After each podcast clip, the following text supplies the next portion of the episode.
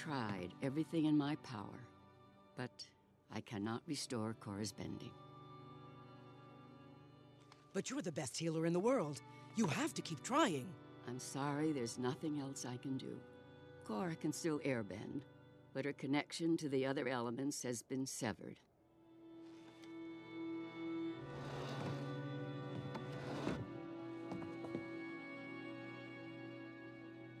It's going to be all right, Korra. No, it's not.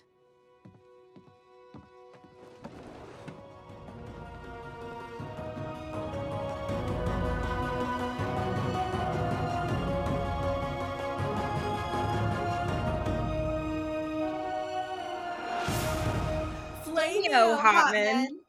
Welcome to the Ember Island podcast, the show where two fans of Avatar The Last Airbender and The Legend of Korra talk about every single episode. I'm Leslie. And I'm Barbara. And today we have reached the end of book one of Legend of Korra. We are talking about book one, chapter 12, Endgame. Oh boy, what an endgame it was. so, yeah, we should probably talk about spoilers first because, oh my god, so- there's going to be a lot today. Yeah, so um we are spoiling the entirety of of book 1 of Korra. This means we are spoiling the ending. if you don't if you haven't seen the end, stop here, watch it. Things things happen. We are uh, uh uh, we we are also assuming you have watched every single episode of Avatar the the last airbender, but you might not have watched future episodes of Korra. So we are only talking about book 1 ahead.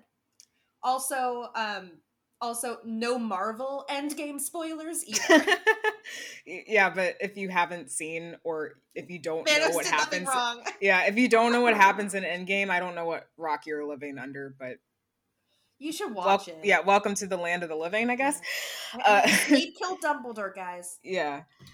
So, all right. Luke and Leia are siblings. It's fine. yeah. So the Netflix summary for this one is Korra faces off with the mysterious leader of the Equalists as the war for Republic City comes to a head. Does she possess the power to beat him? Will said power just be given to her at random on a silver platter? I don't know. I guess we'll have to find out, won't we? so It's not a silver platter. You have to cry. Oh, You excuse me, right. It's mag- it. magic tears first. magic, Uh, maybe suicidal tears. We don't know. I mean, Uh, sometimes you just cry next to a cliff. Maybe that's her thing because Yeah, that's kind of her Uh thing. It, Yeah. it is kind of her thing. Or All maybe right, so oh god, I don't want to talk about this yet. I'm just gonna go into it. Let's I know, I'm- the I'm kinda- instead. okay. So I'm gonna start. Uh, I'm not a fan of this finale. Never have been, and I feel like it actually got worse on rewatch for me in terms Yeah. of what goes down in this finale.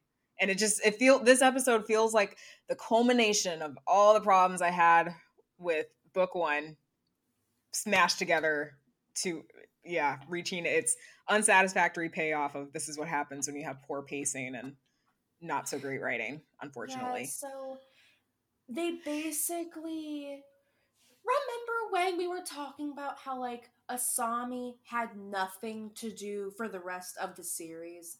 They basically put in all like everything cool about Asami into 5 minutes. yeah And if they just sprinkled some of that throughout the series, maybe they could have saved her as a character. there's a lot of like I wish moments uh, that I see when I'm watching this particular episode, and it sucks. And like, unfortunately, part of those are also just, oh, I wish it wasn't just a mini series at this point in time because it's important to remember for those of you who got introduced to the show, like you, just binging it. Oh yeah, this is it. This, yeah, we No! yeah, we just thought this was it. This was it. And like the creators at the time thought that it was only going to be 12 episodes. We, the audience at the time that season one was airing, only thought it was going to be a mini series and that was it. So if you take that into account, this ending is kind of crazy in terms of narrative satisfaction or lack thereof. So yeah. Ah, yeah, I'm just disappointed. I think there's some good moments in it, but they're just overshadowed by how much better they could have been if they were paced It's- out well. I I have said this before, but it's weird. The choices they make are weird. Yeah. I I don't understand most of their most of their choices and and and and the things that they focus on and the things that they like bring up. I mean, they gave us General Iroh at like Yeah. the last few minutes and then they he didn't made- disappoint, to be honest. He, I don't think he disappointed. Oh no no no no no! Um, he is the coolest Uh, motherfucker yeah. ever. Where have you been? I forgot how cool he was. Holy shit. yeah, but like, like, I mean, you are giving him to us the last three episodes, and Yeah. then um, you are focusing at least a third of this episode on him going from plane to plane, parkouring in the air, being a fucking badass. Yeah. I I I, This is so cool. I enjoyed it, but that's a choice. Yeah.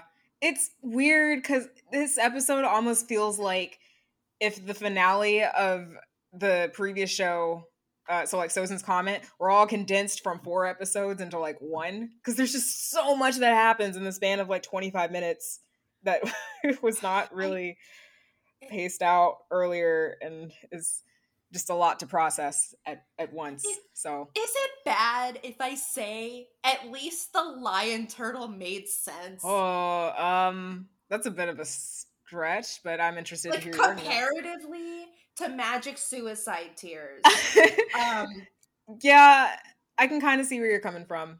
That's that. Yeah, I, I want to make it clear that as much as I love the original show's finale, the, the original show's finale was not perfect either because Lion No, Turtle, Lion we Turtle, Ex argued about Machina. Yeah, so we can be fair. um, yeah, so Yeah, but like, oh, it, yeah, it's it's kind of why is this show lion turtle apologists? You know, I don't know.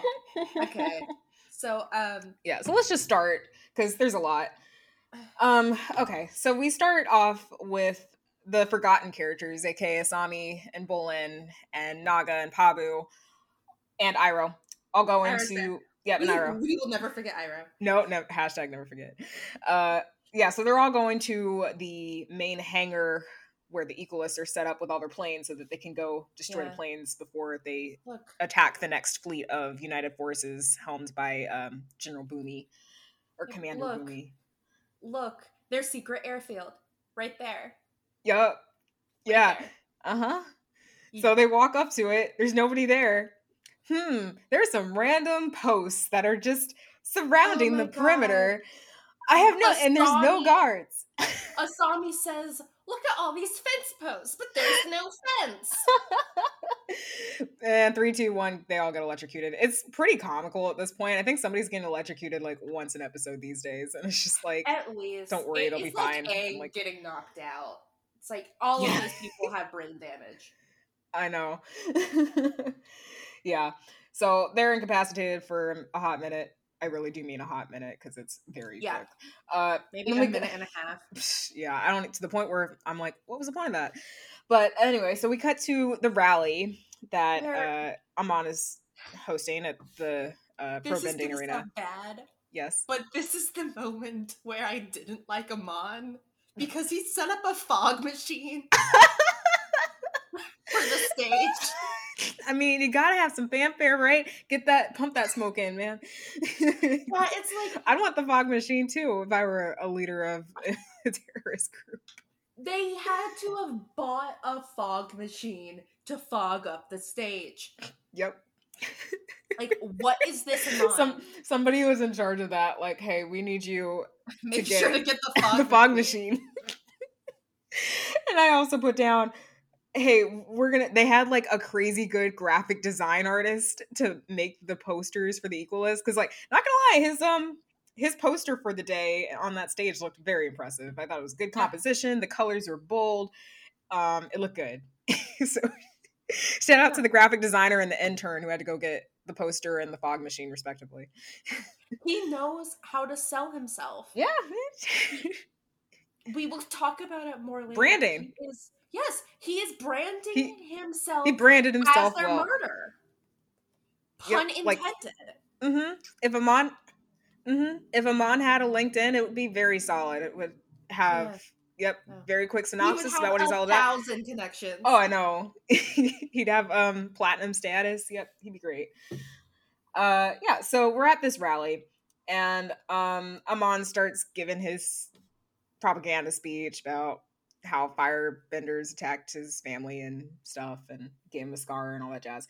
And um Korra and Mako just I guess I expected them to have a little bit more of a plan other than to just chill out at a balcony in there and be like, "Hey, Amon's a fraud." I mean, I didn't. He's Yeah, a I- phony. Yeah. so they just they just yell from the rooftops. Not even yell. It's kind of funny how everybody They can just magically hear them without a mic or anything. Yeah, Granted, that's just projecting. yeah. But again, to be fair, um, Zuko at the end of book three gives a whole speech when he's um at his Fire Lord coronation to the masses without a mic too. So I guess they're all just really good at projecting. I don't know, but But also the the back of the room doesn't doesn't have to hear Zuko speak. They just have to know when to clap. So That's true. you don't want to hear his rousing speech about how um they're gonna work together and reach a an era of peace and prosperity between all the nations. Yeah, but um yeah, so Korra and Mako try to call out Amon. People are confused, and Amon's not even well. Amon flinches for a hot second, but no one can really see it. It's just yeah. But yeah, uh Amon takes off his mask pretty casually. And he Yeah. not only reveals that he's got a scar to match his firebender murder story, but he's also white now. yeah. Why is he white? Why is he white? what happened? Did he get the facial uh, reconstruction surgery that his dad got? Except in addition, he also got skin replacement. like what? What happened? I don't know. Um, later, later on, we see him when his um when his fake scars just wash off with like the briefest touch of water. right? I'm Um, like, are you kidding? That's all it took. You're not gonna seal that. Right? you um, it looks like he added prosthetics or something to this thing I where it so. not just He had a very good just makeup artist. on hmm something earlier. Today. His makeup artist was doing a great job. Uh, yeah. Um, which I I didn't understand this entire thing because you can still be a waterbender but get burned by a firebender.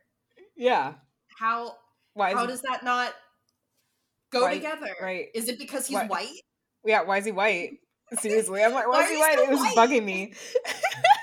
Oh my god, Karen! You can't ask people why they're white. By the way, yeah. yeah. Oh my god. He gets darker later. I don't get it. Maybe he's powdering his face to Maybe- appear more Earth Kingdom. I don't know. I, I'm genuinely confused. I'm like, what He happened? wears a mask. Yeah, I, I literally, yeah, it's like I literally just saw a flashback episode, like an episode ago, where he was clearly a person of color. so, don't know what happened there. But anyway, um, um, Korra's like, uh, Amon is a waterbender and a bloodbender, and his and his father was Yakone, yeah, and his brother's co- Councilman Tarrlok, and then people are just like, yeah, right, what?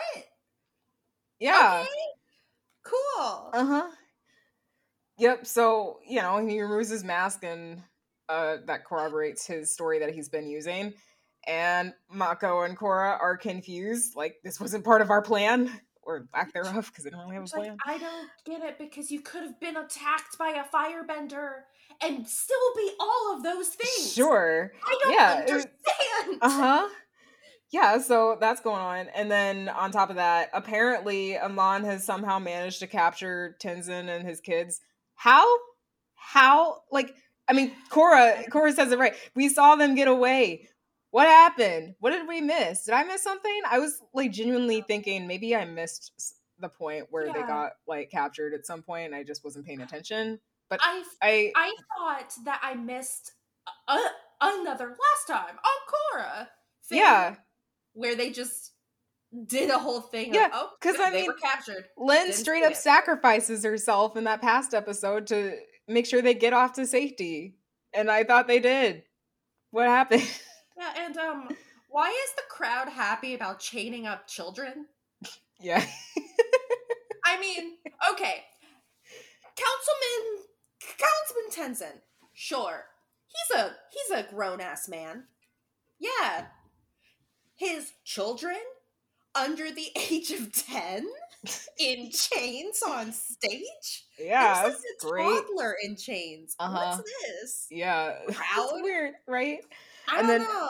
Yeah, and then what? Apparently, Tenzin's wife and her and their new baby are just in prison somewhere. What Yeah, happened? What did I miss? I'm like, it just feels like a huge plot hole. I don't know how this happened. Yeah. So- Um, remember the at least sixty-five minutes that they have been um been up spending on on, this dumb love this dumb love triangle. They like could have spent two minutes showing them ge- getting ge- getting captured. Yeah, Um, exactly, exactly. So Also, um, um, my boyfriend spoiled something for me this episode where he was like, "Yeah, something really, really terrible happens. It is like the darkest shit ever." So when I saw the kids in oh no! I was really concerned. I like paused the episode for a minute and I was like, "Oh no, they can't take away the Oh, baby." Yeah. This isn't Oh. no. Yeah, I'd say Nickelodeon wouldn't let them. Yeah, like I'd say Nickelodeon wouldn't let them do that. But that said, there there's one moment in particular later in this episode that I'm like, oh whoa, Nic- Nickelodeon, Like, how did they get away with that? So, kind of two minutes. Woo. Also, it's in chains. uh, yeah, yeah. So um so while we're kids also confused as to how they got captured, yeah, we cut back to the other captured group. So Asami, Bolin, and Iroh are temporarily captured. Sato tries to talk to Asami to get her back on his side one more time. Asami's not having it. Apparently, somehow Sa- Sato also intercepted the message that they sent out to Bumi in the previous episode. Which doesn't I don't know how. I don't know when. Again, doesn't yeah, matter. how, when, right? And it also doesn't matter exactly. And you know what? A good section of this doesn't matter because two seconds later, Naga and Pabu come in and rescue them, and then they're out. So, like, what was the point of this whole sequence of them getting electrocuted and then getting stuck in the prison, and then Asami having to talk with her dad that she ultimately ends up having anyway later, like five minutes later when she's in a big daddy tank? Yeah. Um, Why um, did we need? Uh, what, I don't know. what was the point of this, So- these five minutes?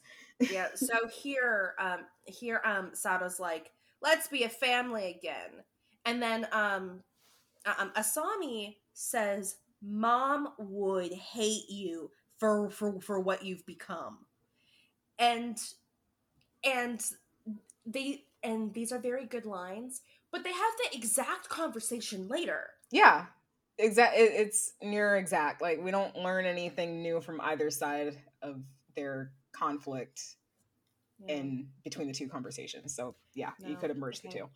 Um, um, General Iroh asks Bolin if he can it, if he can metal bend, and it's like apparently Bolin's the only Earthbender who can't.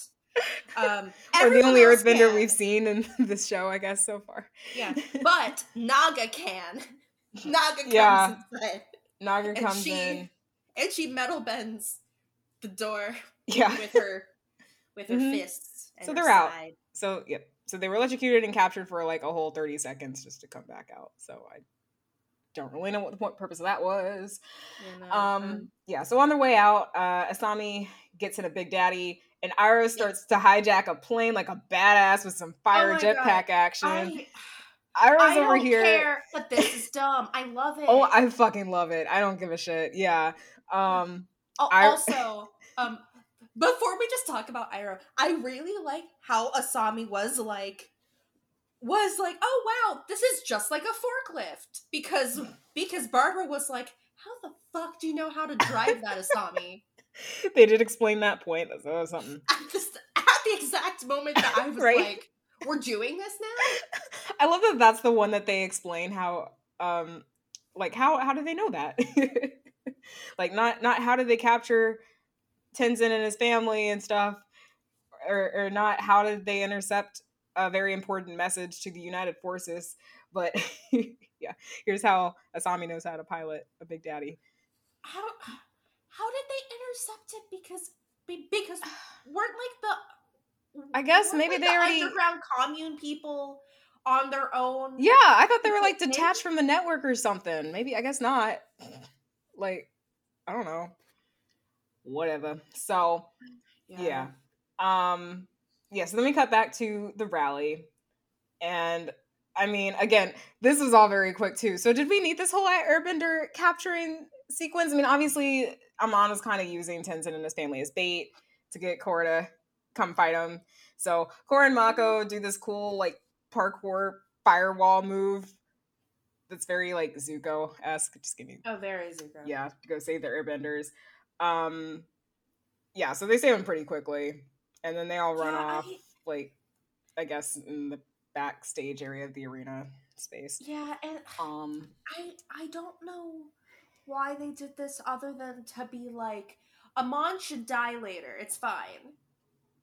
Irredeemable, just like Ozai. Kill him. It's cool. yeah, uh huh. It was just weird. I I don't know. Like I understand you need some reason to bait him, but let's be honest. At this point, like I feel like Korra would take whatever bait, or maybe no bait at all, to go face him because that's what her Why game plan was anyway. So Why does it have to be all of the airbenders? Also, why I like okay, the crowd's a the crowd's a puppet crowd. We know this.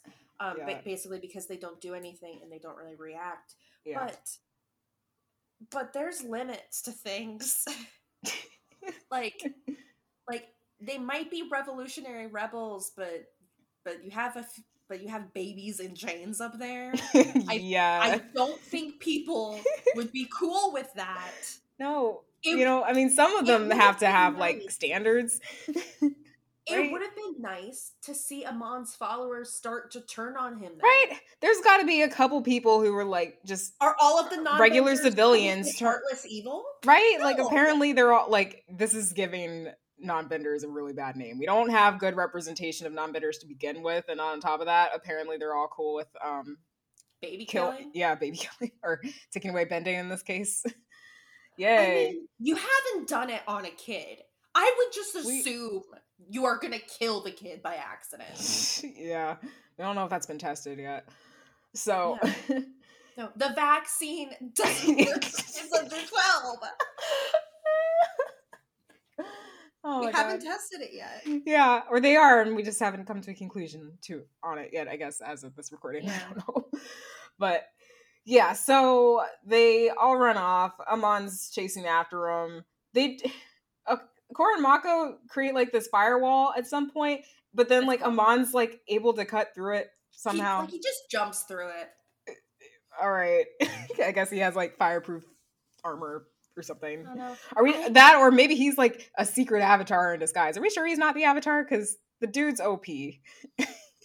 yeah i i thought that since the big reveal that he can that he can bloodbend subtly enough that when he's fighting people he like bloodbends them in such a way that their bending fails or that they like bend something they shouldn't or they just move in his way i thought we would have anything like that this episode and it never happens Yeah. yeah. i don't know I don't know. But he like jumped, but he jumped through fire. Cool. Parkour, Yeah. parkour. It's Uh huh. fine. Hardcore parkour. Yeah. So, uh, Korra and Mako end up in like I guess the storage area or whatever, and they end up. Yeah. Okay. Well, they do that thing that you see in horror movies where they like hide and they're like holding their breath or Ah. whatever, and you know, And then she and- gasps, and and then like the Yeah. guy found her. Yeah. Y'all, don't do this. If, if you see them leave, wait a good, I don't know, minute if you can hold it, and then you can breathe, and then you can exhale. So, whatever. So they get found out. Um, Korra gets blood bended, or Korra and Mako get blood bended, and then Korra gets her bending taken away. Yeah. How did how did you feel about this? Oh, um, So, um, in the moment, I was like, "Oh wow, the Avatar's done now. This is it. yeah. This is their finale. Long, long live. I don't know, industrialization. Is that what the show is trying to tell me? As as like the show went on, I started in the background thinking, "Oh, well, like." We don't actually need a avatar anymore because we have cell phones. I think I I think that is what they are they are going to talk about how like the time of the avatar is done. We we just need normal people to step up and just people can people can gain the resources to do things themselves. We like like we don't need magic glowy water or bending powers. Of course that did not happen. We do need magic glowy water. Um, yeah, that could have been an interesting idea. I have things to say about it too, but I'm waiting until the the piss me off moment happens in a, in a couple Yeah. minutes. um So, but i but i was very concerned oh yeah, I mean, I think I, I was definitely shocked when this happened. Oh, like, yeah, shit. absolutely. Okay, well, I don't know how we get out of this one. Oh boy, how we get out of this one. So, uh, yeah. Anyway, we cut back to cooler stuff, aka Iroh plane hijacking Something action. from plane Fuck yeah. Yeah. He's the best. Why isn't this show about him? Oh my and God. Going He's a around? freaking baller. Tenzin shows up sometimes when he when he can get away from his kids. God, the adults in this show, the adults are killing it on Yeah. this show. Why? Why are Uh, people under the age of twenty even in this show? yeah, screw this. I just want to see the adults do, do stuff. Yes. Oh my god. So Iroh is a freaking badass, starts taking down planes left and right, going on his fire jetpacks. Um, and eventually he takes c- control of one of the planes and he symbolically crashes it into um the Aang statue that has an Amon mask piece. on it. And yeah, the mask comes off and um and he's like, Thanks for looking out for me, Aang. I'm like. Oh. oh gosh, and that's the last we see of um well, no, I think Iroh shows up in the end end. in but, the end, yeah, Yeah, he's there. But great. Yeah. For me, this was my highlight of the episode. It's Just badass. yeah, it's Oh, you are giving us a fantastically interesting character in the last moment. I want to know more. I want to know more about what's going on in the Fire Nation. I want to know about what's clearly the kick-ass spawn of Zuko. Because I mean, if all of them are like Iroh, jeez, uh, Fire Nation's in good hands. Also, um, I just want him and Lin to have a conversation. oh yeah, two Just badasses talk to each other. Same Mhm. room. That's Oh I my god. Mm-hmm.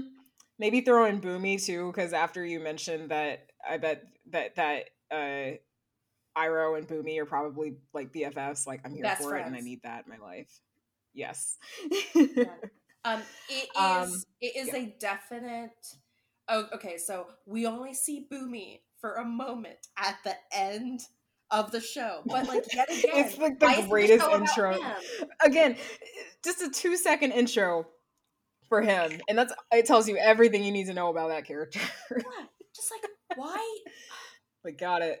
why do we get these like milk toast people when we could be getting Bumi Uh, and and just and Lin?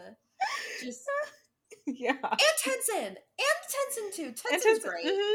I love Tenzin. Yeah. Oh gosh, if only they put that same energy into or engagement into the teens. So yeah, if we go back to Asami Bolin and Naga versus Sato and the Big Daddies.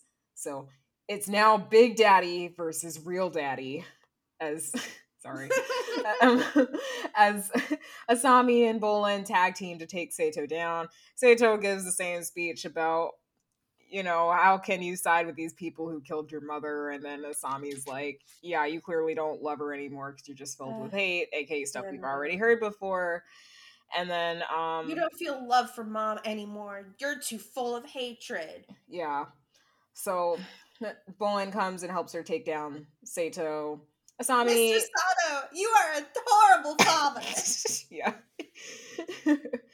If, uh, so it all happens pretty quickly. Asami looks like she's considering taking out Sato, but obviously she doesn't.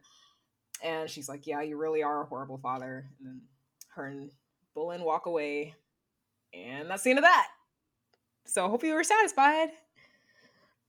Yeah, um I don't know. So Mm. The whole thing of of uh, uh, of like um the dad being being being like I can't save you and then like trying to kill the daughter, but then like Asami is just so good and she can't kill his and she can't kill her dad. So then like the dad tries tries to hurt her more and then like runs away is very overdone. Yeah. So it's basically a trope.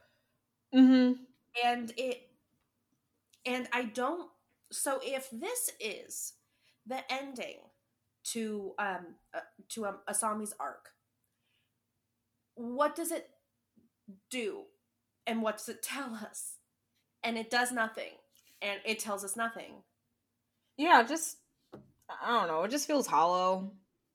In part because I don't think Asami was written as well as she could have been. Slash, I mean, she was basically ignored for the greater Mako Korra love triangle plot and stuff, and she just kind of put to the side. So, like, I don't know. yeah she's Uh, she's, sad. she's used as a as a basically ornament and she's just there to just look on Mm-hmm. to, to this happening. I don't, I don't, I don't know. There is, there, it is just a thing where like, I like Asami in theory, but I don't know really why she's. I know. I want to like Asami so badly in this season. And like I'm going to be interested to see how my opinions change or don't change about her as we as I go and rewatch these upcoming seasons because I genuinely don't remember a lot of what she was up to. not going to lie.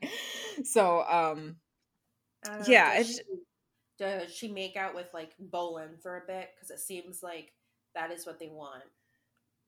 You know, I, because they talked. that's true. the writers like, are like, well, we have to have them do something. Mako. Yeah, it's true. I his mean, brother. Mako and Korra are like top tier A, and then like leftovers should like get together too, right? Yeah. Which yeah, you got the leftovers. I hate. I know. Um, why does everyone have to be pairing up? I know.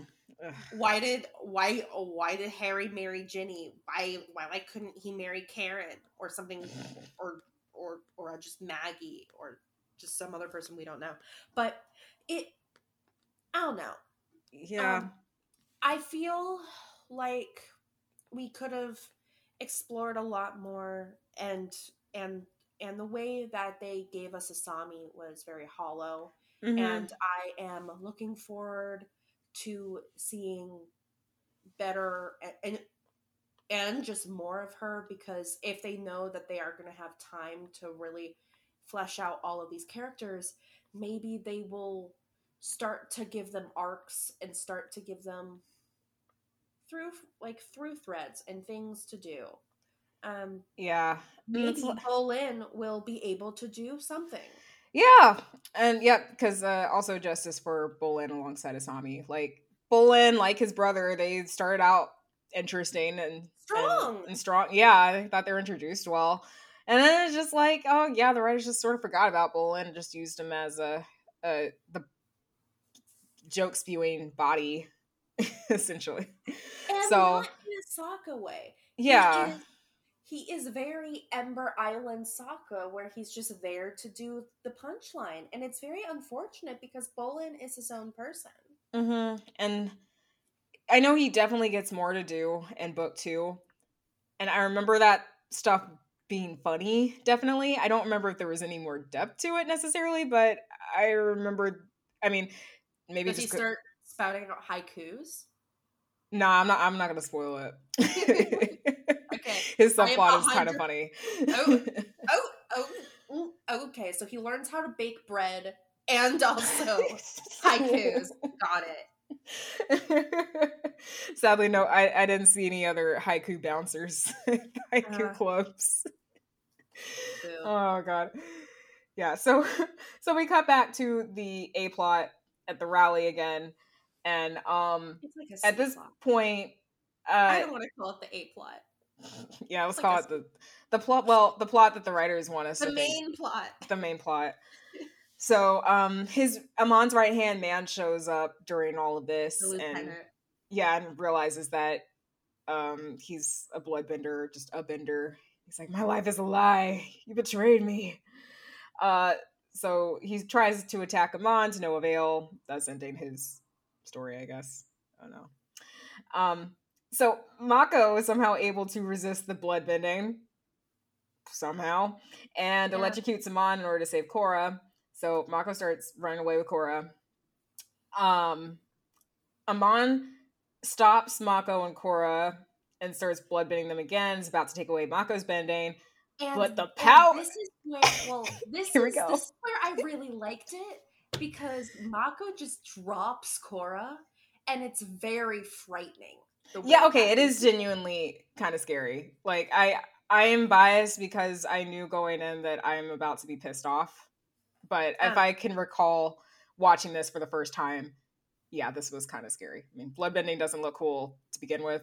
I mean, it looks cool, but like it looks scary. And it's like, yikes, they're in a very vulnerable position right now. So, um, yeah, just when Amon's about to take away Mako's bending, Korra sees what's happening, and through the power of love, maybe, uh, magically gives Korra the ability to airbend. Yeah, but only Airbend. What the f- Okay, here we go. So, what the fuck? What what the fuck? This this is when on my first watch of this, I I was this it was starting to lose me. I was like, what? How? No? Are, are you kidding me? The, this how is this the culmination of everything that Korra was being set up to learn throughout this season? I you know such as patience. Yeah, you know, things like patience, being like a leaf, not fighting head on in order to how does that all correlate to Korra doing a last minute or just desperate punch movement which gives her her bending. How how I do we get here? Fine with it if there was any inkling that she could airbend. She just didn't believe in herself. Yeah, it's But just none of that. It it is basically yeah. So um, before I I I couldn't airbend, and then you dropped me on the ground, and now I can. yeah, And- or like I guess she's desperate to save the one she loves, which is how she gets Or the airbending, but like she already loved people. Like I don't under that wasn't her issue. Or maybe if they had Magic Aang just like appear to her for a moment and then it's like now she can airbend. I would still be upset. I, I would still be upset. Yeah, it's just it's insulting to me that like this whole time when we're talking about how aggressive Korra needs to learn how to be calm, how to be calmer, patient, and you know be more diplomatic about things instead of just facing things head on. And the way she gets airbending is symbolically portrayed through an actual punch. Yeah. which is the exact opposite of what she was trying to learn this whole time i thought. And i just ah it, it really bugs me. It just goes against a lot of what thematically Korra was trying to learn about in order to grow as a person. And i don't know maybe if this this could have been better if like somehow they rewrote this to be like the front half of this amon versus Korra battle is like an actual fight then Korra realizes she's not going to be able to beat him head on. So instead, she either A, gets smart and does something clever, or B, um, sits down and somehow manages to win the day through diplomacy of some kind, aka things that she was trying to learn or that were set up of things that she was that we thought we were, that she was going to learn at the start of this Yeah. season. Or or maybe she's like you know what? I I can't do this. I am not powerful enough. I need to be able to access the avatar state. I need to to be in touch with my spiritual side because I'm not large enough to do this by myself. Yeah. It's like in many ways it kind of reflects the what I feel is a cop out and the book 3 finale where Aang just magically gets the ability to remove people's bending because of the fact that it wasn't really set up. It feels like a cop out to me because it meant that ultimately Aang didn't really have to make a decisive decision. Nope. He kind of got this loophole compromise, which kind of goes against his whole character and what he was going through. So the two the two shows suffer from the main from not knowing how to conclude their main character's arc in a satisfactory manner, I guess. um yeah, so it really it really does bother me that that's how it's addressed and if you consider the fact that this at the time was again only going to be 12 episodes. I just payout's not good. like- I I just feel like her gaining airbending through desperation doesn't have the same triumph. that- No. It doesn't feel earned. Anything did. Yeah, man. exactly. It's like I'm desperate to get an A on an exam, but you know, if I didn't study for it, then I don't know if that's gonna happen. You know. Did you cry magic tears? Uh, you know, I, I yeah, I'm pretty sure I cried some tears in college. Cried and- magic tears. hmm I, I cried some magic tears. Still didn't get the A I wanted. yeah. Um. So yeah, it, it really bothers me, and it just goes against thematically what they were trying to do with the character. I feel that, and also brings up the question even more: How does blood bending take away bending? Because Korra got her bending regardless. So what? Is this have to do with like block chakra of some kind, or no, like? because it would block all of the bending. I don't get it. I thought I thought that the big reveal was was just going to be yeah. So um, you didn't actually take away her bending because you can't because she's the Avatar. Fuck you. But it wasn't. Yeah, you I- just took what- away no. three out of four of the bendings. Like you're Yeah. taking away three of three of the colors in in someone's like crayon box. Yeah, I'm just like, what? Were there like, are there just like four wings of the body that represent a different element? And like, because the air one was like blocked off or something or not visible to him because she hadn't learned it yet, he was just able to block I off mean, three of them.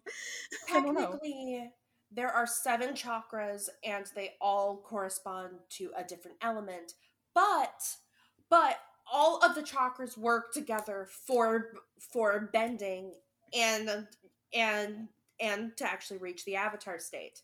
So um so um remember in in avatar how how Aang basically went on that spiritual journey to to to uh, um, unblock his chakras so that he could reach the avatar state more fully. Um, Yeah. it is it is the same thing where where like I thought that he was blocking one of their chakras and you you you using like blood bending and just making it inaccessible to them so so then they can't bend anymore um i don't know maybe that is maybe it's just magic glowy glowy magic um Maybe. I don't know.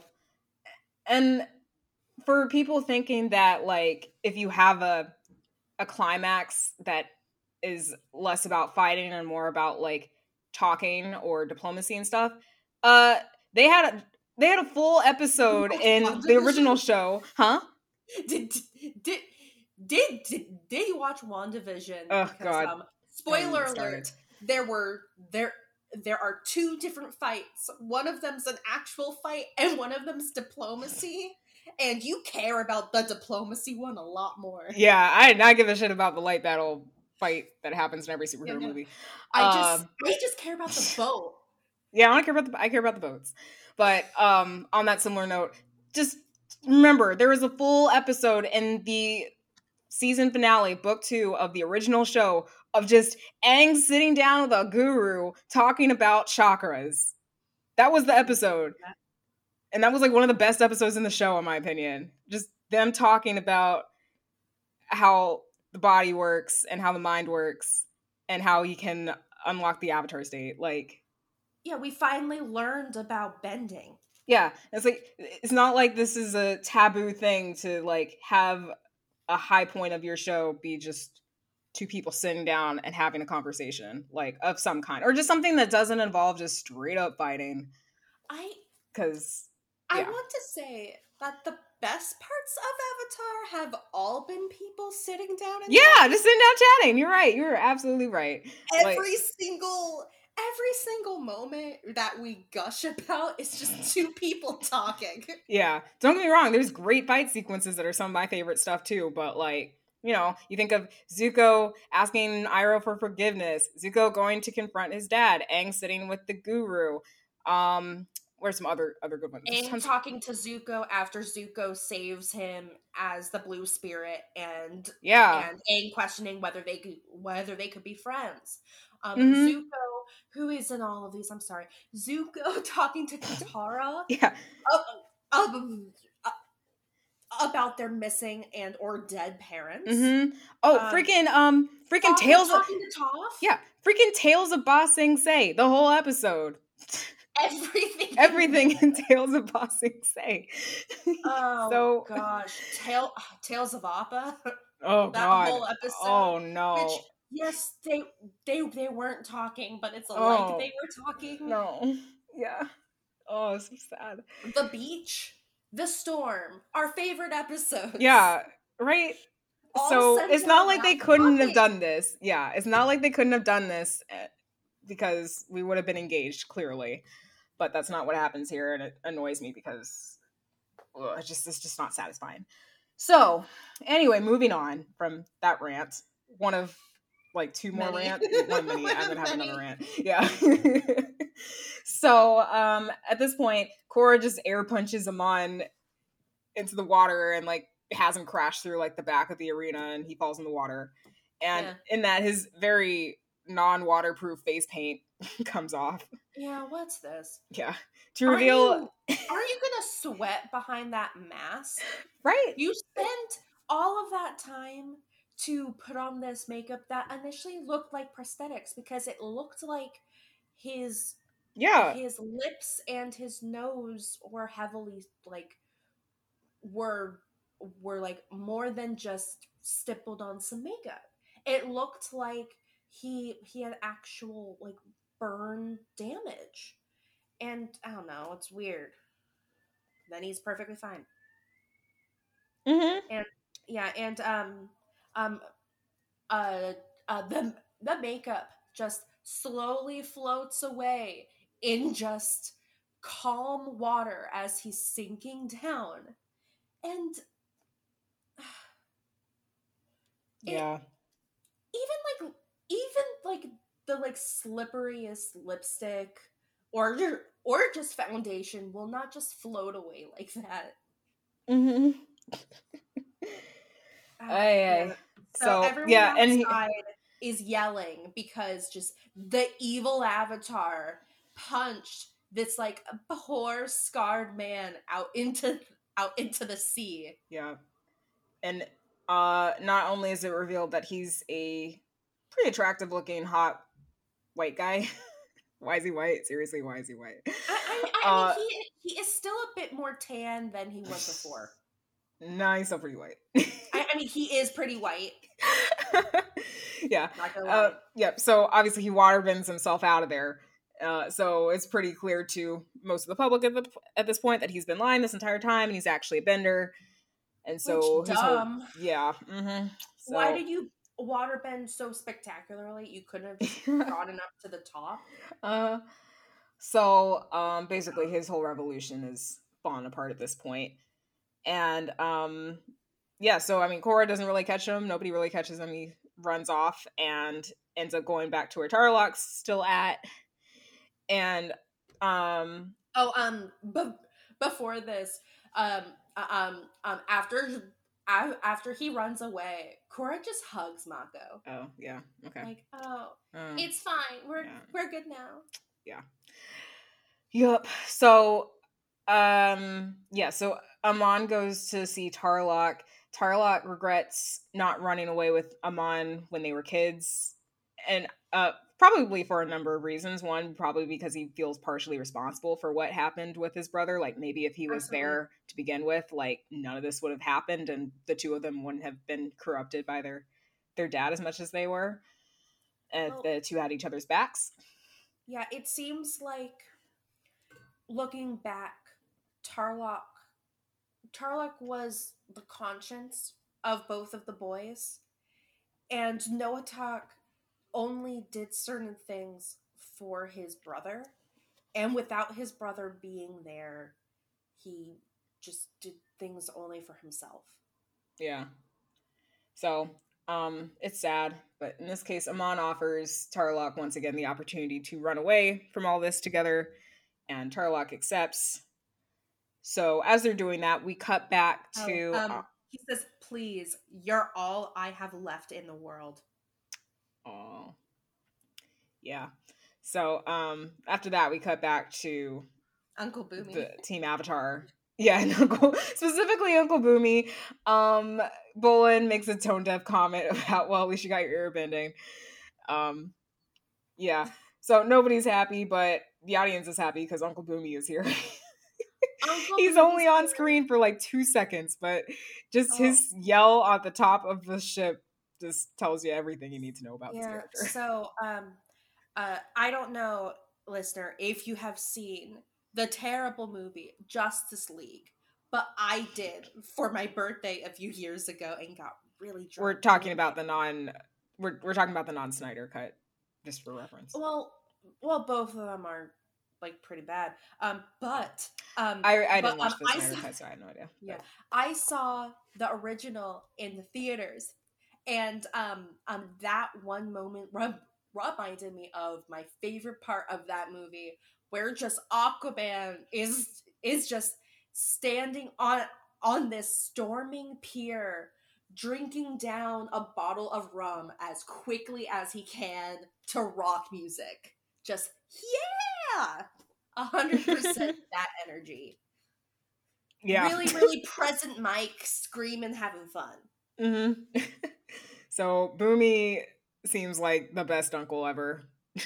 Bumi and Bumi and and and and Iroh give me like Kyoya and and just Tamaki vibes from Ouran High School Host Club. yeah. Just like one of them is just insufferable, and then the other one just deals with it. Yeah. But like, don't say anything bad about about either of them when the other one's in your shot. Oh yeah. No, they yeah. All, all, all, They will although, come for your to be ass. honest, my headcanons may never come true. Um, they might never talk in the show. yeah. it's a real possibility. hmm So it sucked, uh, you know, watching this under the guise of this is the last episode, uh, supposedly, where you're like, oh man, this guy seems cool, but this is all we're gonna get of him. Yeah, um, he's like the best. yeah. The good news is he does become a recurring character, and uh, Hell yeah, the later Uncle seasons. Bumi! yeah. So Uncle Bumi gets to stay. He's great. I like Uncle Bumi. Uh, I like most of the adults on the show. In Oh, case yeah, we haven't said it enough. Funny. Yeah. Okay. Yep. So then we cut back to um Tarrlok and Amon boating away. Okay. Oh so- boy. So, I called this the second I saw that speedboat. I was like, "This is a murder speedboat. This is a murder, murder boat. speedboat. It's He's gonna murder boat. push him off. I didn't know what was exactly gonna happen, but I was hundred percent like, "This is a This- murder speedboat." This was epic. Like you know the implication. oh my god. I don't know how the hell Bryke got away with this, but Oh, no, this this this was not subtle. No. Is yeah, so they're chilling the two pros are chilling in the boat and. Noatak, aka Amon, is talking about how them running away will just and starting a new life will be just like the good old days. And Tarrlok's like, yeah, sure, uh-huh, as he proceeds to take one of the um infinity gauntlets and removes the gas cap on the boat. Yeah. And I then love, I love the way that the that the camera kept on like going between but going between the hand and and and Amon, just Mhm. back and forth. just yeah. Yeah. And What's then um yeah, so basically it's a murder suicide. Holy shit. Murder suicide. uh, it's, it's a murder suicide. I don't know how they got away with it, uh, but I'm here for it. I think this the is implication. yeah, like it's fucked up. I'm here for it. Uh I thought this is a this was a satisfying ending to these two, I felt. Like it's sad. It's It makes sense though. it, yeah, it makes sense. Like, you know, going back and forth as to the many reasons why Tarrlok chooses to do this. Um, like it could be for a number of things. One, to atone for his and Noatak's mis- mistakes in the past, and maybe he felt like this was the only way out of it. Two, because he realizes that the two of them would still be miserable, especially now that they don't really have a purpose at the moment.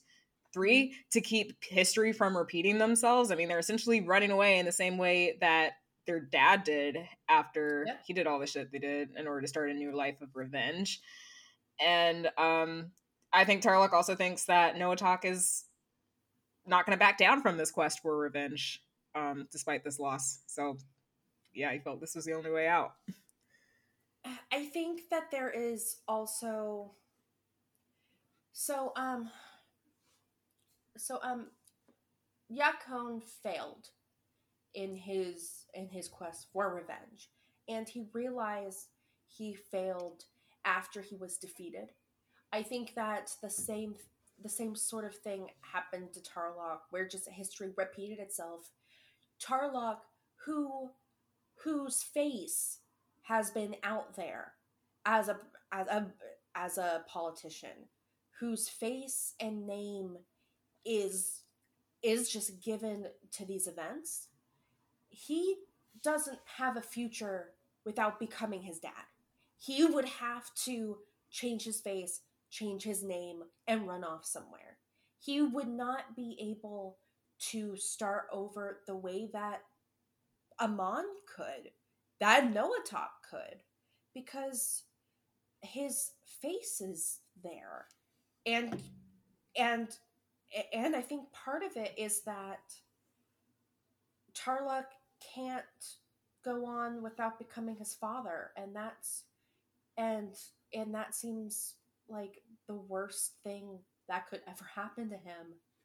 And and and there is part of that thing of by by his absence by by him not going with his brother he might have helped create this monster that it wasn't just his that it wasn't just his Yeah. dad that fed this it No, I think he feels- his own inaction which Mhm, he I, which I am not for it. blaming him for not controlling someone else but but that's a real guilt that someone can feel Yeah. Um Yep. But ultimately I thought it was a very sad but satisfactory way to close these two out. I really liked um you know, we're gonna talk we're gonna recap all of book one Yes. next time. But um yeah, I really liked Tarrlok especially throughout this season. Um he was understandable yeah, like I thought I thought Tarrlok was a, a pretty well done villain. Like He I had- wish some of the main characters got that sort of nuance that Tarrlok got. Yeah, but- he was real, and he wasn't just destroying the moon. Amon, Amon's goals were so loft, were were were, so lofty, and you never saw his view of himself. You you only saw Amon through Tarrlok. You only saw the good in Amon through through Tarrlok because Tarrlok missed that boy while Amon probably scorned that boy.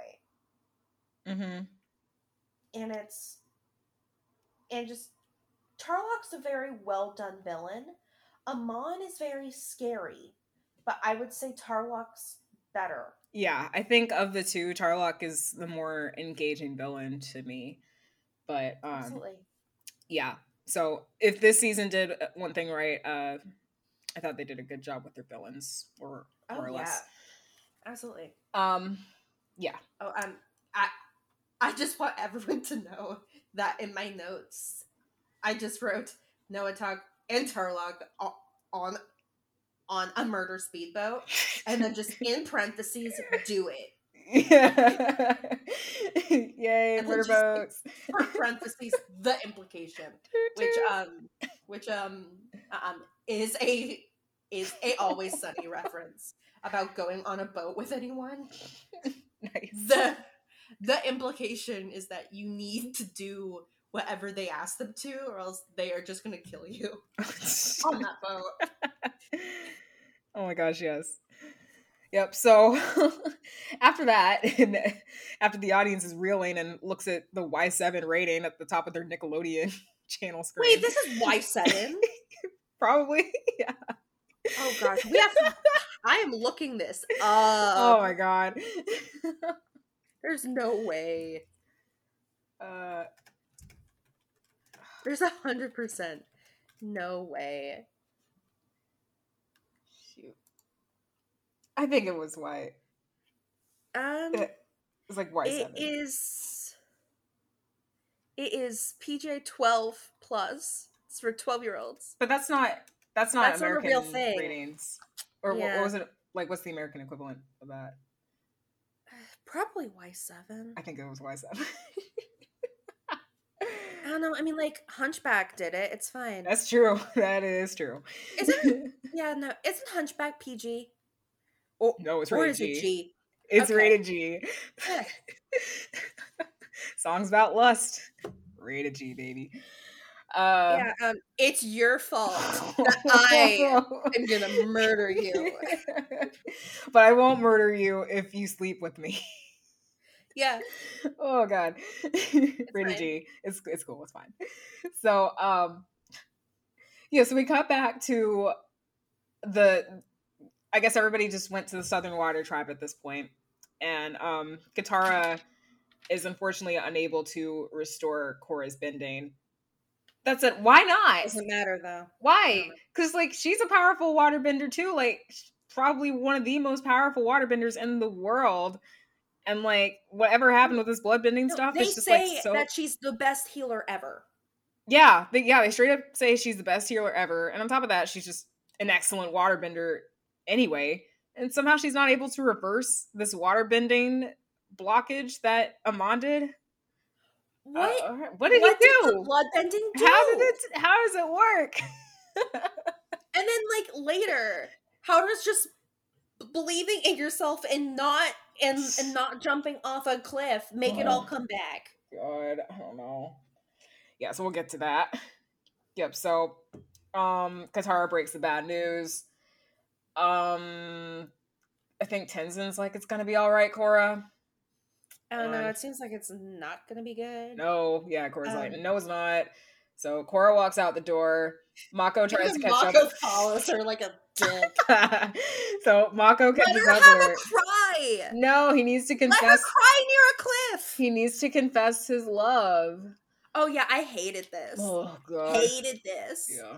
Uh, so he tries to confess his undying love, not even thinking about poor Asami, just just chilling once Oh, again. um, Um, I- so I legitimately like scoff laughed before he said, "I love you, Korra." I know, It's like, what? I know. yeah. So he reaches out. Korra pushes Mako away. I can't. yeah. know, um, um, um, Mako's here for you. Um, uh, um, Korra, Korra, Korra tells tells him to to um go away to Republic City, and this is the moment I realized that they were in the South Pole. I don't know why. Where Just, did like, you think they were the whole time? I don't know. It was snowing in Republic City. I thought that maybe they brought Katara there instead of bringing everyone else to Katara. You know, ergonomics. um, but um, but um, yeah, Mako doesn't care if she's the Avatar. Um, Korra definitely cares if she's the Avatar, and I think that there's this like underlying fear that she destroyed the avatar cycle and that she's the last avatar ever and that everything's going to be terrible. And i don't know why no one mentioned that because that was the only thing that i was thinking about in this moment. The avatar Yeah. can't bend 3 out of 4 of the elements is the avatar cycle done Mm, it's I don't know. It's not. Yeah. Well, we don't get enough time to explore what the the ramifications, ramifications that is. of that Yeah. So Korra takes off on Naga and she ends up standing by this very tall ledge with a very ominous close up shot of one of her tears making a very long fall off that ledge. yeah and No. then um, um Like- glowing brightly Yeah. So it's like a magic tear. Like, okay, so it's hard because I don't I don't really know and maybe I, I need to check out the audio commentary on my DVD box set of the show that I have just out of curiosity for this because I don't know if the if Bryke had it in mind that maybe she was contemplating suicide, but obviously they couldn't really do that Yeah. explicitly.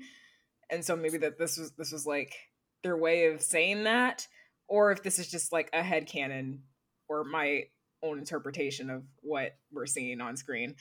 But so the internet seems to think well um they they are in two paths of of um exactly that either this this was the last step to her basically giving up all of her earthly possessions all of her like earthly wiles and because of that because she was going to jump um to commit suicide to basically reset the the avatar cycle with a avatar that is that is whole uh at least that is what Korra thinks um um that is how she unlocks the avatar state and gains the the the knowledge and all of her bending back but also playing like devil's advocate she goes to cliffs a lot to cry yeah, she And does. This is not the first cliff. she- yeah. that is true. Uh Yes.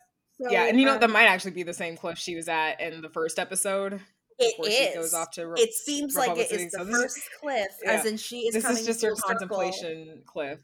Yeah, Which- it's the contemplation cliff. which i actually like so um i really like that dumb thing of we are going back to where to where we were at at the beginning but look at how much we've changed and grown um i always like that imagery um, and i think that it was really well done here um sh- also she Mhm. goes to cliffs a lot to Uh, cry but it's your cry place Yeah. hmm And you know, at um at face value, before we I ultimately end up transitioning into my rant next rant, but like after this magic tear, I do like this introduction of Aang Like if this were paced out better, I'd appreciate this shot more. I just I like the idea of just Aang chilling in the back. You think it's Tenzin, and then you look up and it's Aang I don't know. I think that's nice. I- uh, I think that it would have been nice if we saw Aang before this moment helping Korra. Or just little like Or- inklings. Not even, or I'd less that for me, and more. I just I wish we saw more of Korra just having to be more uh thinking about the spiritual side of things. Like oh yeah, absolutely. climax, yeah. I mean, granted, mean- we got some of that like in the the, The episode- yeah, the flashback episode where we learned about Yakone and stuff. But yeah, I don't know. I would have liked to have seen more of it rather than just magic tear and then Aang shows up because she's quote at her lowest point where she's open to the greatest Mm. change. So mm, it, it just it bothers me that she gets her spiritual connections this quickly just because she has a good cry about it and, and i don't i'm kind of reducing the the matter i mean at this point in time she thinks she's lost everything that makes her the avatar aka everything that she thinks makes her special and and, and stuff but i just i don't know how earned it feels it feels more like i don't know if she really I don't feel like she did anything to get that spiritual side that she struggled with for so long. So that is a good transition to a fan theory that I read Oh boy. on the last Airbender subreddit. So, um, um, I had the same thoughts of first, um, first, um, I got into this spiral because I, because I legitimately Google searched, um, was Korra trying to kill herself? Um, because I, I, there are some things that this is a kid's show, but there was that speedboat murder, and it's like, are they gonna do that? And, and also, well, what happens after she like almost kills herself, but then everything's fine, and then like now she loves Mako? I wasn't happy about that at all. Um, but like um, but like going back, uh, uh, so at first I I thought, oh, um, um, uh, the way that she unlocked the the the avatar state was extremely quickly. And Uh, yeah, okay. And that, this is where my primary earned. rant is going to come from. Yeah, this I, I can I can accept tentatively the unlocking of her past lives connections and being able to speed dial them in the same way that Aang was able to speed dial like Roku and stuff. Fine, but um, I ah the idea I that on kind of top of that she also gets the ability to reverse taking away bending powers and that's- gets the avatar state without having to learn how to fucking control it. yeah, whatever. what? Remember remember last tears. remem- yeah, remember the original show when the very spiritually inclined Aang struggled with mastering the avatar state, aka it took the whole freaking show for him to be able to control it. The whole 60 some episodes to, to learn how to use the avatar state. Also, Remember there was a full episode where he had to like give up his love Yeah. for Katara, but like perving on Mako's perfectly fine. what like I Oh, okay. So Which brings me to this one Reddit theory. okay. So, um, so, uh, uh, uh, the user email is not optional on Reddit says, um, says, um, uh, um, from their understanding, they have a theory that, um, that basically throughout the entire series, Korra was, Korra was opening the seven chakras just like ju- just like Aang was, but it wasn't obvious. So um so um the first chakra is the earth chakra, which deals with survival and is blocked by fear.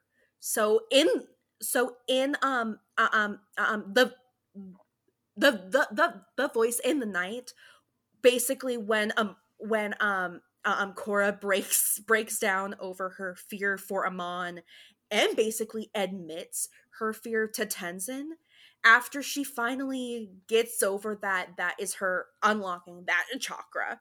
The second is the water chakra which um which um um that is the that is the pleasure one that is um that is blocked by guilt um which is basically the spirit of competition that whole episode. Oh, so thank you water chakra for that.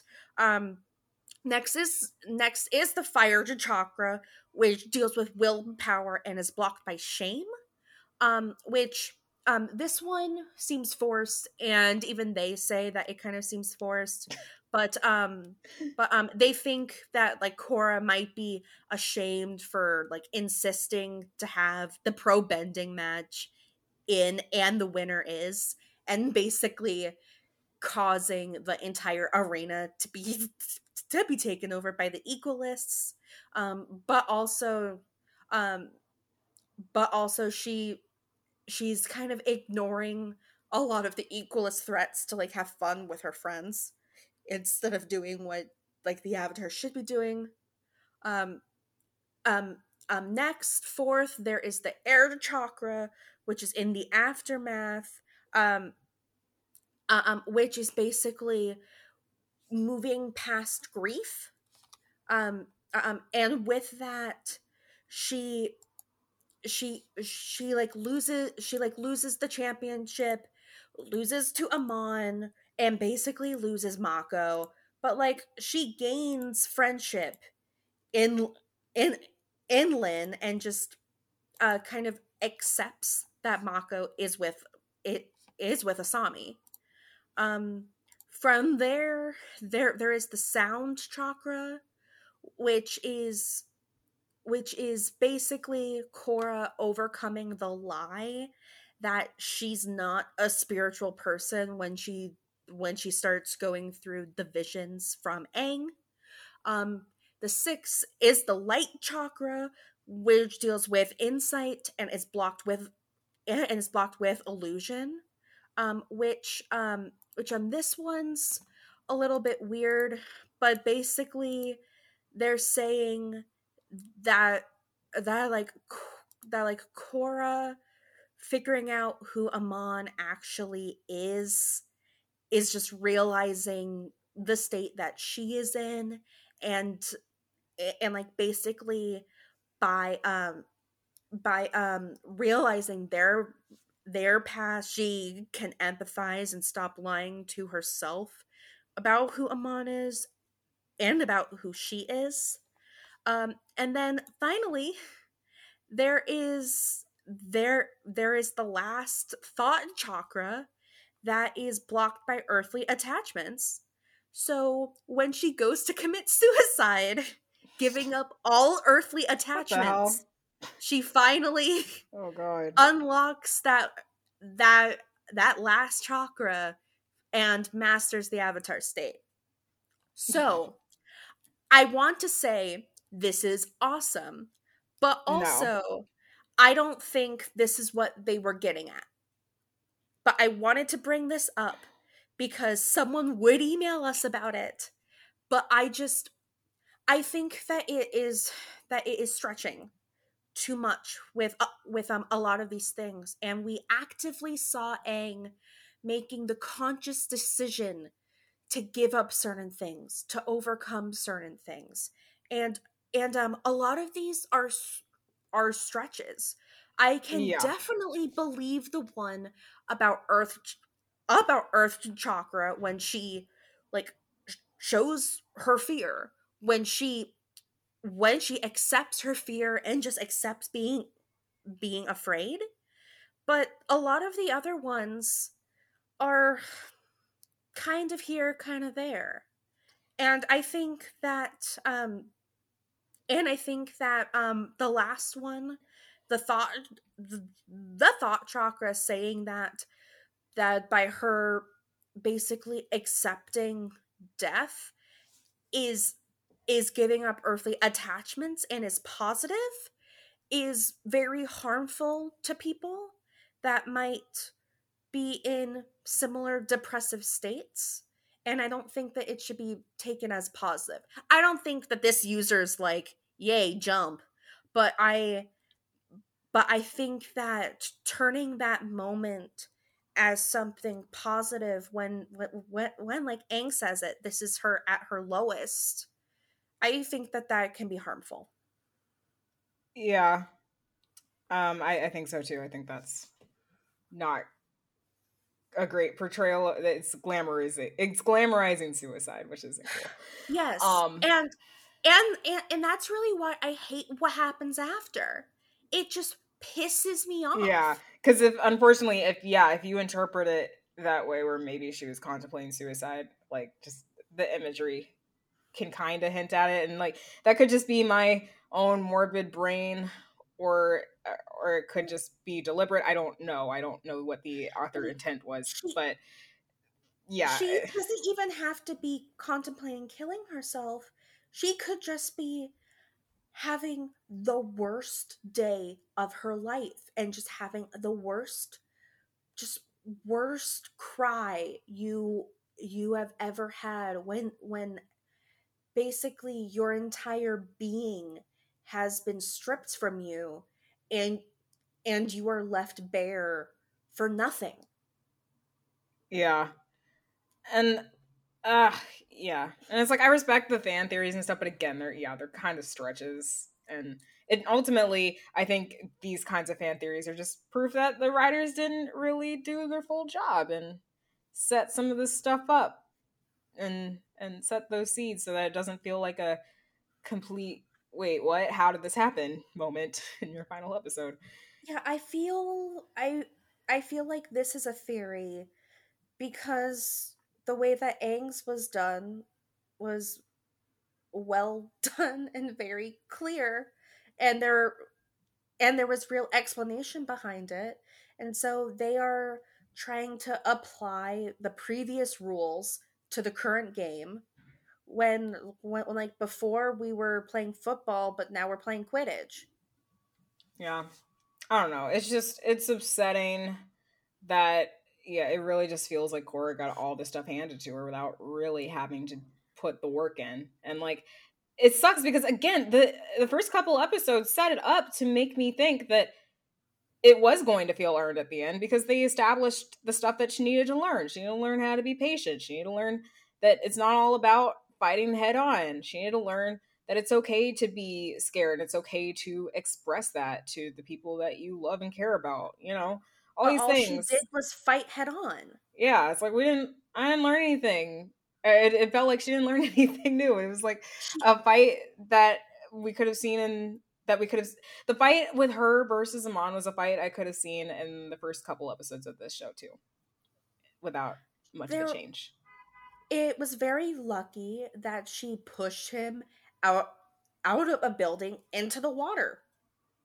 yeah It's very lucky that he wasn't completely knocked unconscious and that he could reveal himself as waterbender.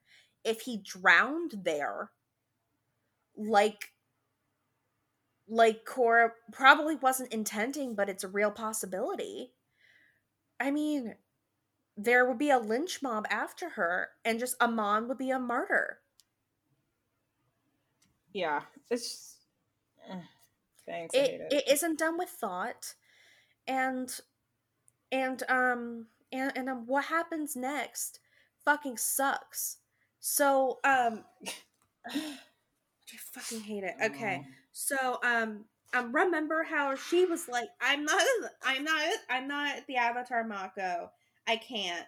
Um and then she she she talks to Aang um um um and like Kat- Katara tries to pull Mako back saying it will take time for her to accept what has happened but by time i mean like two minutes Yeah. yeah because she comes over and she says i love you too and she kisses him and i just wrote fuck Yeah. uh and It- this is it's just one of those cases where this where you feel the constraints of the of it being a mini series at the time unfortunately as well not just bad innate pacing but like Well, if no. man it makes me wonder like what if they knew that they're that they were going to get greenlit for two more seasons at this point in time like because if they knew uh, possible ideas that i had as to how to make this better would be oh the season ends and she doesn't have her bending yeah, Done. season ends. She doesn't have go. a bending, and then you spend season two, maybe part of season three. I don't know. However long you want to take it, of her having to really go into the spiritual side of being the avatar at this point, because that's all she has at this point. And as she delves into the spiritual side, she learns how to innately gain back her bending powers because she really has to focus on the core of what bending is all about. oh my god she goes to the spirit world and and just has to fight all of the like original animals that that that that, that like taught people bending and she has to fight Yue. Maybe, or not even that. I don't even want to say fight Well- because that well just no feels like, i don't I, well overcome challenges so um so so basically Yeah. o- o- o- original Bumi style where it's i want i you are you are going on a quest. I want you to learn something. It's magic yeah. magic spirit world. Something like that and like this could have been a case where if you must keep the idea if she gets her airbending somehow too you can have her keep the airbending but still have none of her other bending and not only does she have to learn how to harness airbending correctly but on top of that she needs to um focus on the the spiritual How side she so especially and then i feel like and actually i feel like that could transition very well into um the the episodes that you have seen prior to us doing this podcast the first avatar um Yes. episodes because that one has to do with the the core of what it means to be the avatar and some of the spiritual sides of things and the spirit world especially um and that could have tied in. So whenever i am i am currently rewriting a lot of shit in my mind which i shouldn't have to do because i'm not a fucking writer. But that that's just where my mind wandered off to while i was watching this episode. But Yeah, it is just Korra throughout this entire series sees being the avatar as being a symbol of power that punches things. Even when she does airbending for the first time, it is a air punch. She she punches through Yeah, problems. it's a punch. And she yes, and she never has to grow. And she never has to really compartmentalize what what being the avatar is in in this modern day and age and it's very it there is a lot there that wasn't explored that that if they focused on just the spiritual side or maybe her helping people out just like normal people and not being so so self-focused because um I'm um, I'm not even calling her selfish because like things things are happening to her and she's like Yeah. responding to the things that are Sure, happening I mean, to i'd be devastated too yeah um but just throughout the entire series and and and it might just be the like like the difference in the difference in plot difference in writing but but we see Aang being the avatar for the people. He like he goes around helping helping people help just like helping them do things uh uh making their lives a little bit better. And it and and it would be nice if we saw more of that because i think that's what the avatar is supposed to be about. They are they are not just supposed to be protecting everyone but it's just supposed to be up helping people and just like uplifting people. And i think that that's something that's missing in Korra as a series, not not Korra as a person. I just don't think that she had the opportunity. She actually no she, it's like i'm not she I'm- tried to the first but that's the thing though i'm not tried to help expecting i'm not. I yeah, just think I mean, but I'm not. I'm not expecting. I'm not expecting her. Yeah, but I'm not. I'm not expecting Korra's journey to be the same as Aang's. Like, and Aang's journey also partially reflects his temperament. Like, I mean, he's all about helping people. That's Oh, yeah, he's, altru- he's very altru- a very altruistic person. Korra, she's a lot more sheltered, and a lot of her journey is just learning about the nuances of the world and just all the all the conflict that she's been sheltered away from. Um, Yeah, how well that's I- executed is up for debate, but that is a lot of what she needs to deal with. So as a result, it's not necessarily a question of I need to help others because I think that's something that she's innately down to do anyway. Um, and also, it's it's a mini series. We remember this was a mini series, so it was supposed to be a very contained story. In this case, dealing with uh, a conflict of oppression and discrimination, and Korra trying to combat that. How well that was executed again is up for debate, but I don't think it's necessarily a story of her needing to be more selfless necessarily. It's more about not her- even selfless but just from from the very beginning there there there was a focus on the avatar is the avatar because they're powerful and they can bend a bunch of elements. Isn't that cool? And then um um um the whole thing was Korra having to not be the best at everything and just having ha- ha- having to learn because she definitely was a what was a prodigy with with with the three other elements and then just coming into her spiritual side and i feel like all of that was just left episode 3 and then just this ending where where like basically they're saying yeah so um So um to be the avatar, you need to bend all four elements and be super powerful. Here you go. You're good now. You're still the avatar. It's fine. It, it it's fine, Korra. You don't have to have any bad conversations. It it yeah, sucks. It, it sucks. It just, yeah, doesn't feel earned, and it's frustrating. And this Yeah, is it it's frustrating when you consider, earned. th- yeah, and again, And- and factor in that this is a miniseries. Ah, yeah. So Well, talking about it being a miniseries.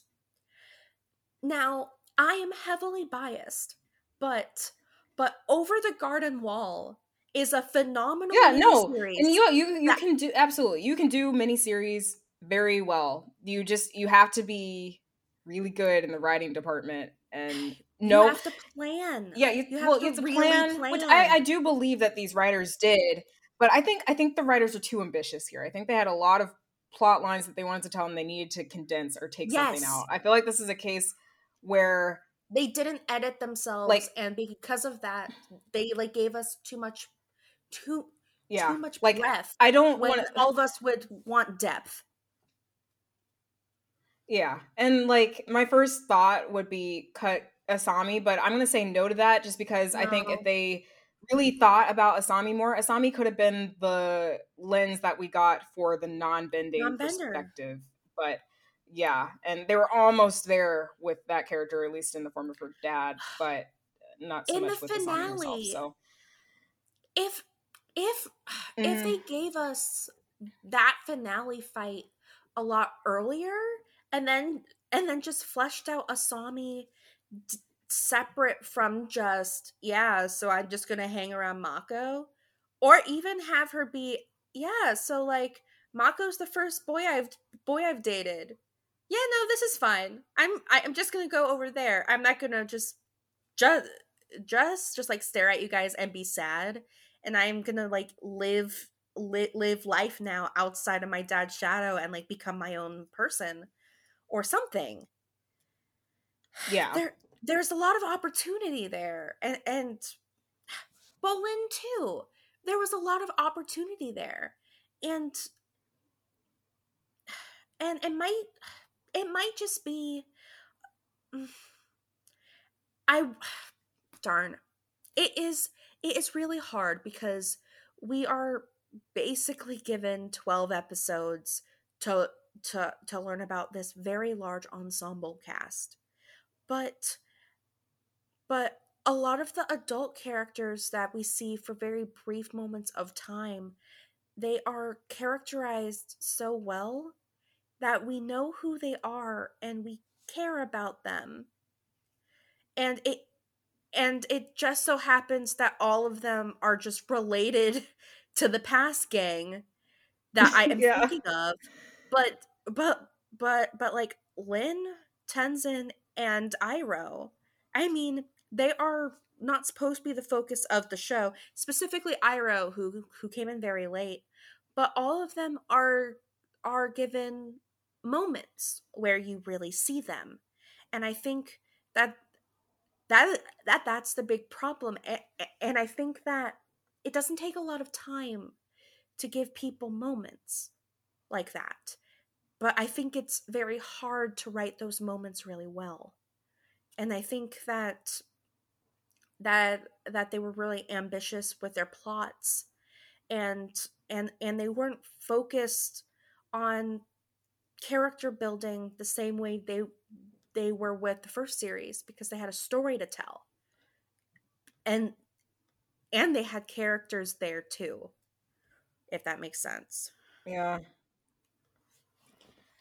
Yeah, it's it's definitely disappointing. I remember the first time I saw this episode. Oh, just, just to wrap up real quick, uh, and oh yeah like Korra, Korra gives back Lin's um bending. The with end. like magic so magic glowy yeah um amon doesn't glow Yeah, but uh, Korra does are we ever gonna learn about that perhaps not um well, it's fine no. Well, she went- she went into the she went into the Avatar state to do that. That's why well yeah but because her eyes But- glowed. It, yeah but then how does amon take away people people's bending without being glowy Oh, Mm. I don't know. He does something with blood bending. Yeah, Again, Korra they- has they glowy explain it, hands.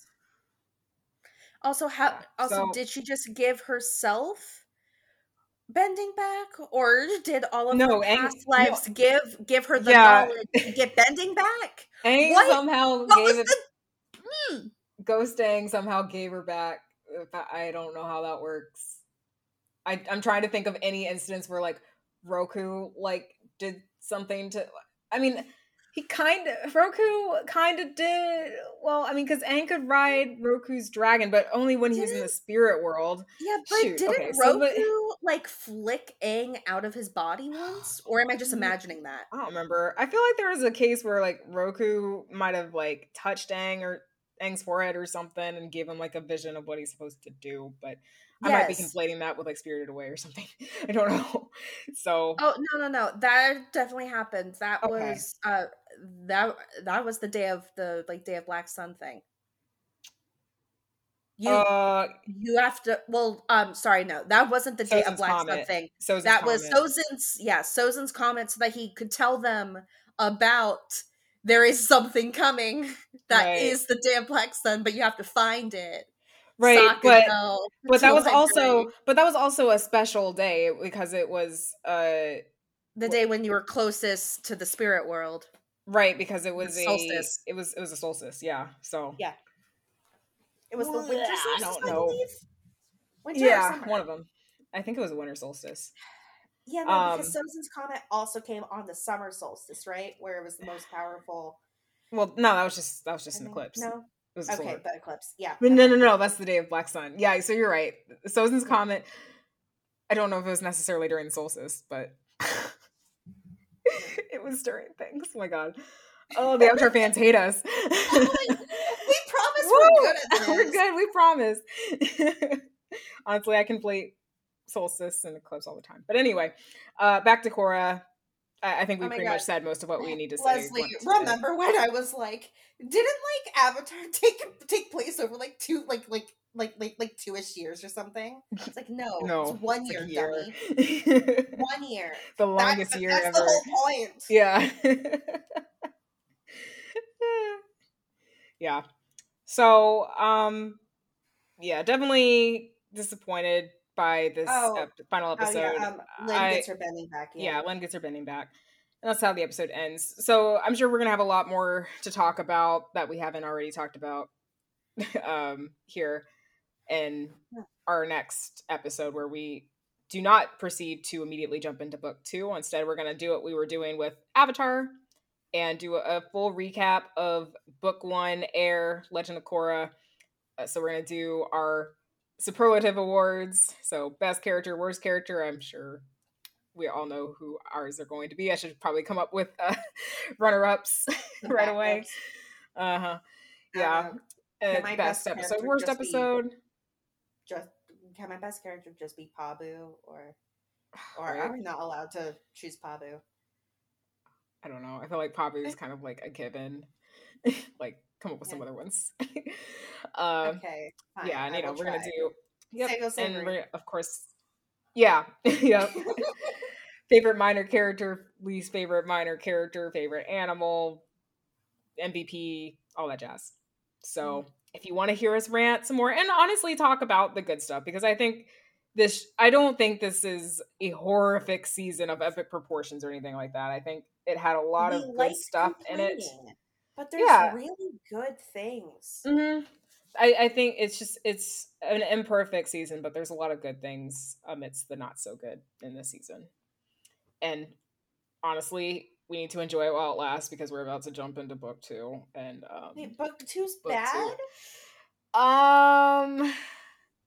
Well, last Um. time I watched it, uh, I wasn't pleased with it. I can say that much. Ooh, does Book Bolin two- get a evil mustache and, and just start being evil? No, but it.